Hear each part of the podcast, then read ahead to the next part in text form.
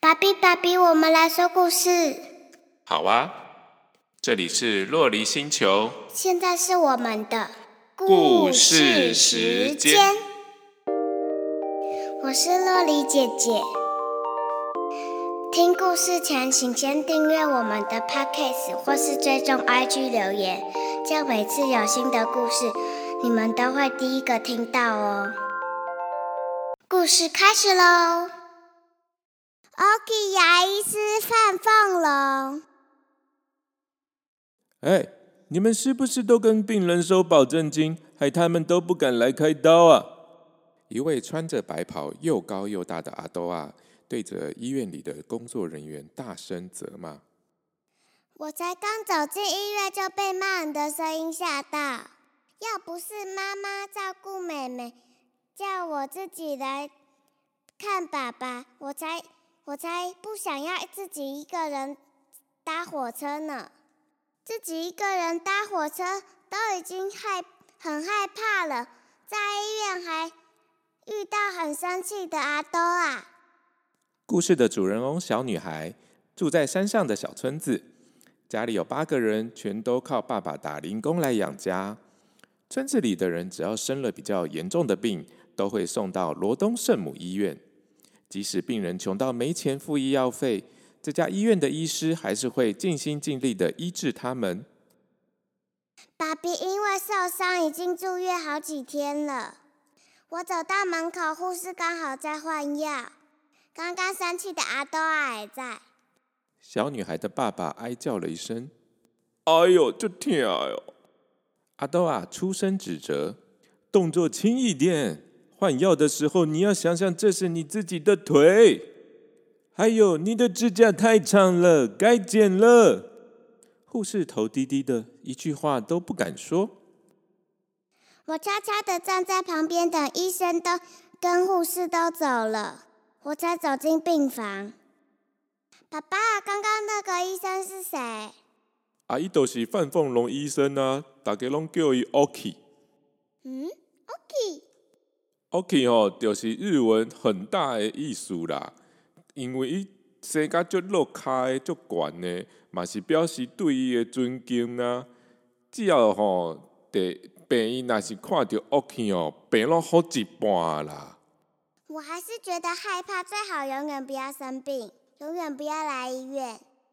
没想到，就在小女孩的爸爸出院后不久，有一天的半夜，小女孩忽然肚子有点痛。早上起床之后，除了痛，竟然还会想吐。妈妈要她忍一下，或许过一阵子就不痛了。但是小女孩却一直流冷汗，流个不停。这不能拖哦。最好赶快送去大医院啊！村长伯经过，看到小女孩如此痛苦，提醒了小女孩的妈妈：“嗯嗯，我不要去那个大医院。”小女孩还是被送到了罗东圣母医院。OK 医师帮她开刀。原来啊，她得了急性盲肠炎。护士说我很 lucky。遇到开刀又快又仔细的 OK 医师，只花了九分钟就开完。九分钟，比学校的下课时间还短，实在太厉害了。虽然如此，躺在病床上看着 OK 医生来巡房的时候，小女孩还是觉得好紧张哦。更惨的是啊，这个时候小女孩竟然好想要放屁哟。然后她就放屁了。想不到 OK 医师听到小女孩放屁的声音，竟然又笑又拍手，还摸摸了她的头，说：“哎呀，太好了！开完刀之后放屁，代表你的身体渐渐在复原啦。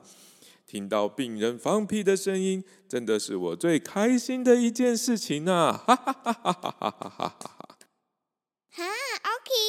喜欢的东西好像怪怪的哎。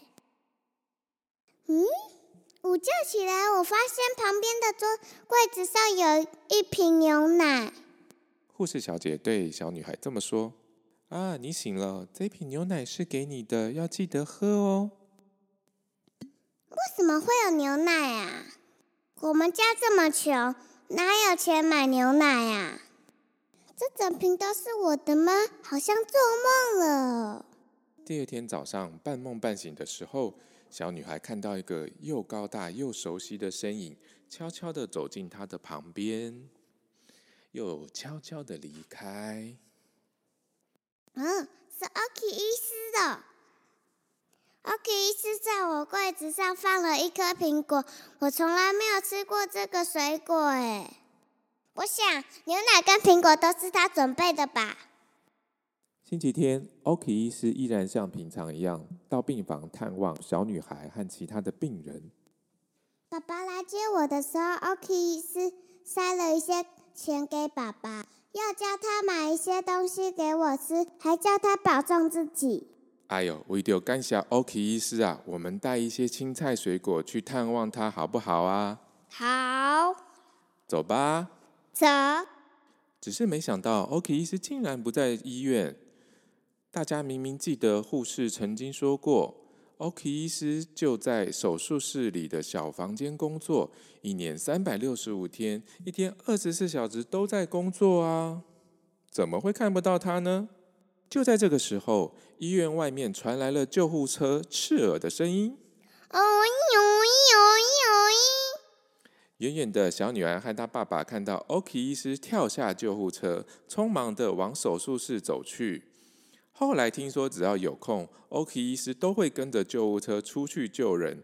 难怪我们刚刚找不到他啊！OK 医师，OK 医师实在走太快了，我跟爸爸都追不上，他就消失在我们眼前。不过我确定他有看到我们，因为在上楼前，他回头。对我们做了一个鬼脸，不，不，哈哈哈，拜拜。原来 OK 是也那么调皮呀！爸爸和小女孩决定留在候诊室等 OK 医师开完刀，再把青菜水果送给他。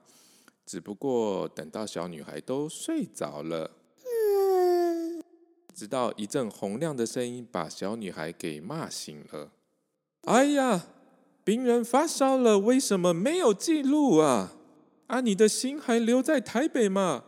休息一天就忘了要工作啊？我揉揉眼睛，望着声音传来的地方，和爸爸笑了一下，哈哈哈哈！这就是 OK 医师啊！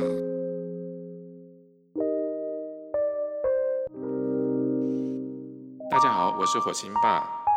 你们还喜欢这个故事吗？它的故事主角是真有其人哦，所以这所有的故事可以说是真人真事，最后变成一本书的。里头很多的事情都有发生过，真的也有这位医生，那他真的也帮助过很多人。这本书叫做《OK 医生范凤龙》，作者是余玉月小姐，绘者是查理布朗。其实，像 OK 医生这样子，在台湾帮助许多人，甚至于做过很多好事很多年的人，在台湾真的很常见。更重要的是，他们虽然不是台湾长大的人，但是当他们来到台湾这块土地，就可以帮助到很多很多的人，甚至行善很多年。所以，我们应该试着学习一件事情，不管和我们生长的环境不一样。只要愿意为这块土地所奉献，做出很大的贡献的人，我们都要对他保持着很尊敬、尊重的心情。以上就是今天的故事，希望你们会喜欢。我们下次再见喽。